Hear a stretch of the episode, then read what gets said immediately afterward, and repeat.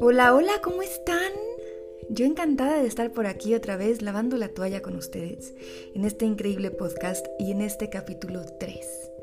Em, vamos avanzando, vamos eh, creando nuevas cosas y bueno, esta vez vengo con una serie que va a tratar sobre límites, todo lo que tenga que ver sobre límites. Van a ser cinco capítulos, si no es que un poquitín más, y hoy vamos a empezar con el primero. Vamos rapidito y de lleno para no perder el tiempo, porque su tiempo para mí es sagrado igual que el mío. Ok. ¿Qué es un límite? ¿A quién se lo pongo y cómo lo pongo? ¿Ok? Y quiero empezar con una frase maravillosa que me dijo uno de mis seguidores más fieles.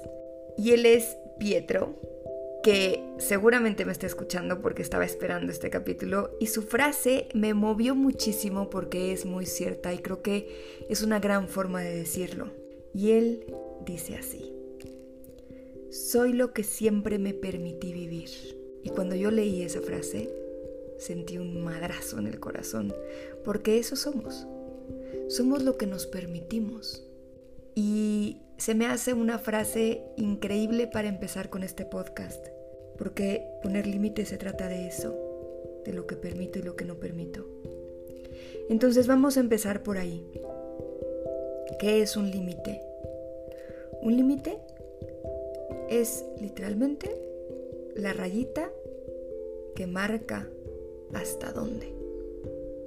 Y el límite siempre, siempre, siempre es para mí. Solemos decir, y yo incluso lo digo porque es como lo más fácil que se puede decir, es, ya le puse un límite a mi suegra o te voy a poner un límite. Pero quiero que quede bien claro esto. Los límites te los pones tú a ti. Y cuando digo esto, mucha gente me ve como diciendo pinche loca, como, o me voy a decir, ya, ya me puse un límite, ya no voy a molestar a Pedrito. no, no aplica así. Pero partiendo del principio de que lo único que puedo controlar en la vida es a mí, lo que yo hago, a veces cuando practico mucho lo que yo pienso. Entonces, un límite es para mí y marca hasta dónde me permito que me sigas chingando. a ver si así se entiende. Hasta dónde te permito pasar ¿Hasta cuándo permito que X o Y me esté molestando? ¿Hasta cuándo permito o hasta dónde permito que me sigan haciendo daño?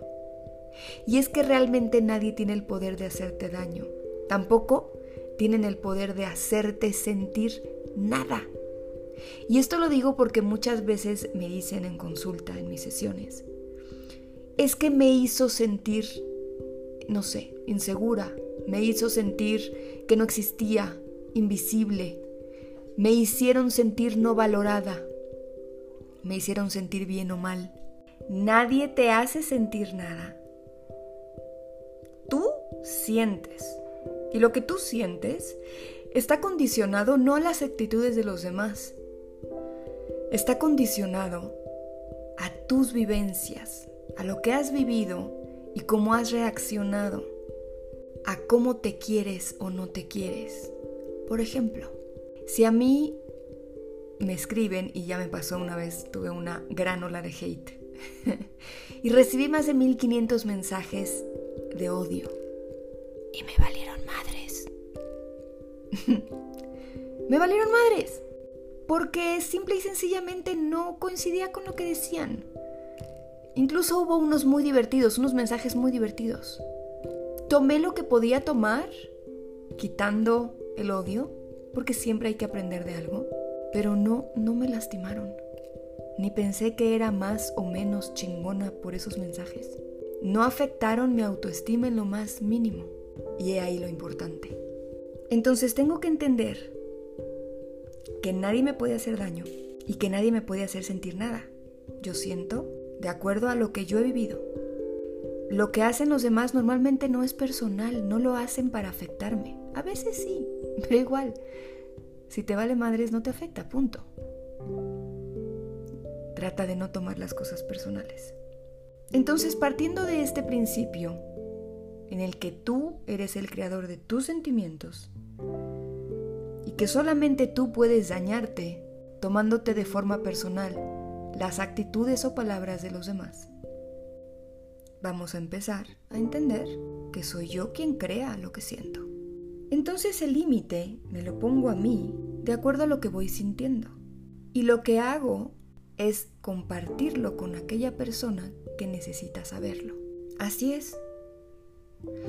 Yo busco la forma o la acción que tengo que tomar basada en lo que estoy sintiendo y comunico la acción que yo voy a hacer para dejar de sentir lo que estoy sintiendo o de vivir lo que estoy viviendo. Por ejemplo, y aquí viene una frase que me encanta y que es bien importante que se te quede grabada en el cerebro. Porque ahí me preguntan mucho, pero ¿y cuándo pongo límites? O me dicen, no, es que me molestaba lo que hacía mi pareja, entonces le dije que parara. Ajá, pero es que a ti no te corresponde pedirle a otra persona que deje de hacer o decir algo o incluso de sentir algo porque a ti te molesta. Lo que a ti te corresponde es hacer los cambios necesarios tú para que deje de molestarte o dejes de exponerte a esa acción palabras de otra persona que te molestan. Y ahí es donde entra esta frase. Tu pedo es tu pedo. Y te corresponde a ti arreglarlo. Mi pedo es mi pedo. Y me corresponde a mí arreglarlo. ¿A qué me refiero con esto? A que lo que tú vives, lo que tú haces, es tu rollo. Si a mí me molesta, me corresponde a mí hacer lo que tenga que hacer yo para que deje de molestarme o para dejar de exponerme a esa acción. Por ejemplo, y es un ejemplo muy tonto, pero es muy claro. Si mi pareja ronca y me molesta que ronque, yo no le puedo exigir a mi pareja que se opere o que se vaya a dormir a la tina o que se vaya a dormir a la sala o que duerma sentado o de ladito o que no se mueva Tampoco me corresponde estar haciendo ruiditos en la noche o moviéndolo para que se despierte y deje de roncar. El problema es mío. Mi pareja está profundamente dormida y tan tranquila como siempre. Así que si de verdad yo no puedo dormir y me molesta mucho, soy yo la que se tiene que ir a otro cuarto. Soy yo la que tiene que ponerse tapones o hacer lo que sea que tenga que hacer para solucionar esa molestia. ¿Queda claro? Claro, cuando es un tema de pareja, puede ser que lleguemos a un acuerdo entre los dos. Por ejemplo, mi pareja suele tomar mucho en ciertas reuniones y me molesta. Claro que corresponde primero hablarlo y decirlo. Oye, es que me incomoda porque te pones muy borracho y luego manejas así. Ok, se vale. Si la otra persona dice, ah, ok, perfecto, le voy a bajar tantito, ok, pero no vas a estar vigilando cuánto toma. Ya lo comunicaste. Si no hay un cambio, entonces te corresponde poner un límite ya sea pedir un Uber y no irte con esa persona porque maneja, tampoco te corresponde a ti estarla cuidando. ¿Me explico?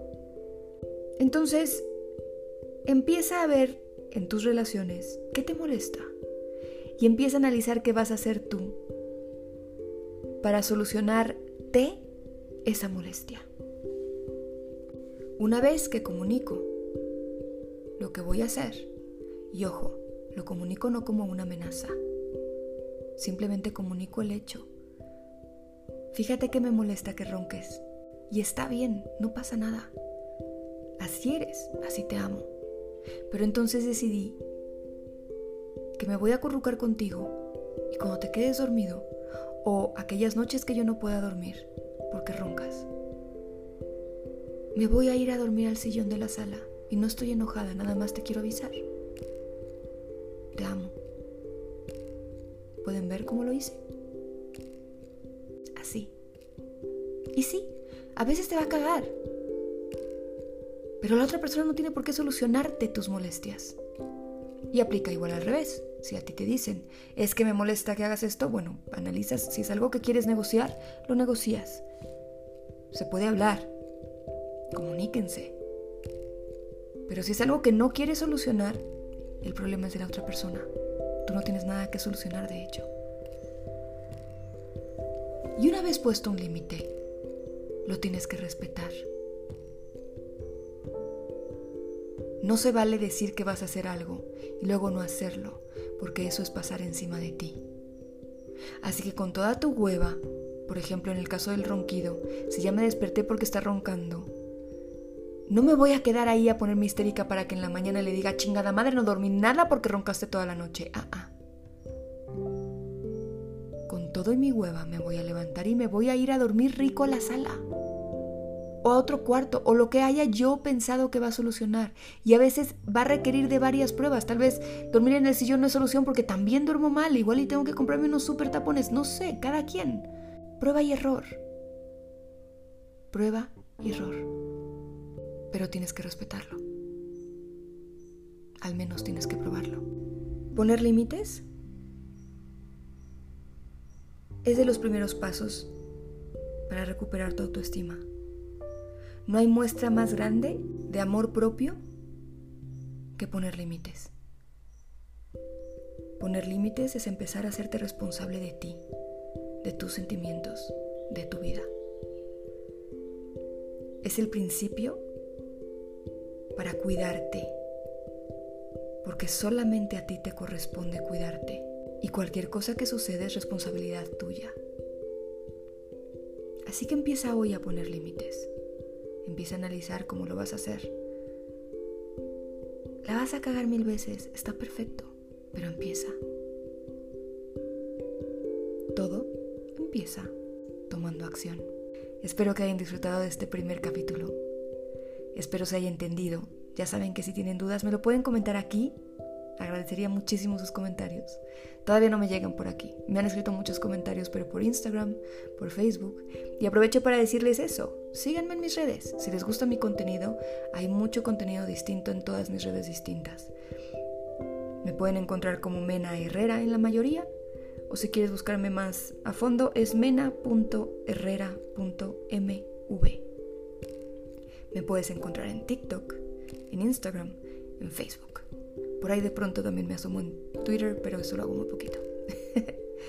Tengo mi blog y todos los links a mis redes y demás, a cursos, lo pueden encontrar en el Linktree que está en Instagram, así que si quieren también lo pueden encontrar ahí o en TikTok también. Aprovecho para decirles si quieren saber un poquito más de este tema.